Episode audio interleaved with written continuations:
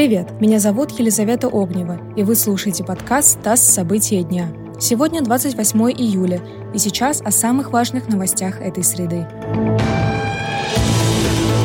Выплаты семьям школьников начнут на две недели раньше запланированного, со 2 августа. Такое поручение дал Владимир Путин. По данным Минтруда, технически все готово, чтобы уже 2 числа сделать выплаты на 17 миллионов детей. Единовременная выплата составит 10 тысяч рублей. Претендовать на нее могут семьи с детьми от 6 до 18 лет, а также с детьми старше 18 лет, но которые имеют ограничения по здоровью и продолжают учиться в школе.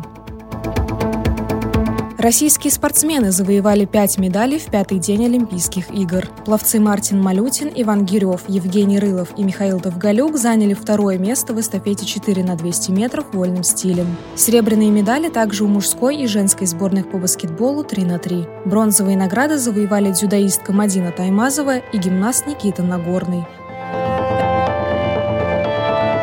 S7 Group запускает собственный лоукостер. Продажи билетов начнутся в апреле следующего года, а первые полеты запланированы на июль. Название нового перевозчика в S7 пока не раскрывают. Известно, что флот будет состоять из лайнеров Airbus 320neo на 186 кресел. Лоукостер от S7 будет отдельной компанией с собственной бизнес-моделью и маршрутной сетью. Сейчас идут переговоры с аэропортами, в том числе Казани, Новосибирска и Челябинска. Также возможны полеты за рубеж.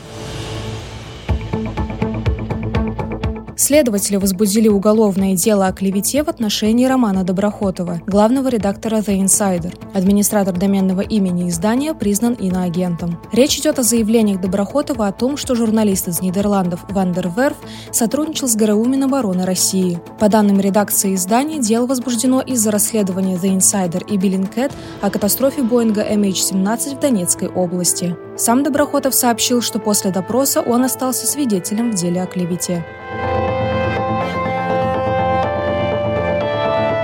Заболеваемость коронавирусом снижается в 10 регионах России. Еще в 14 ситуация стабилизируется. Об этом сообщила глава Роспотребнадзора Анна Попова. По ее данным, на сегодня полный цикл вакцинации спутником прошли около 20 миллионов россиян. Еще около 1 миллиона человек привились и пивак короной и примерно 300 тысяч ковиваком.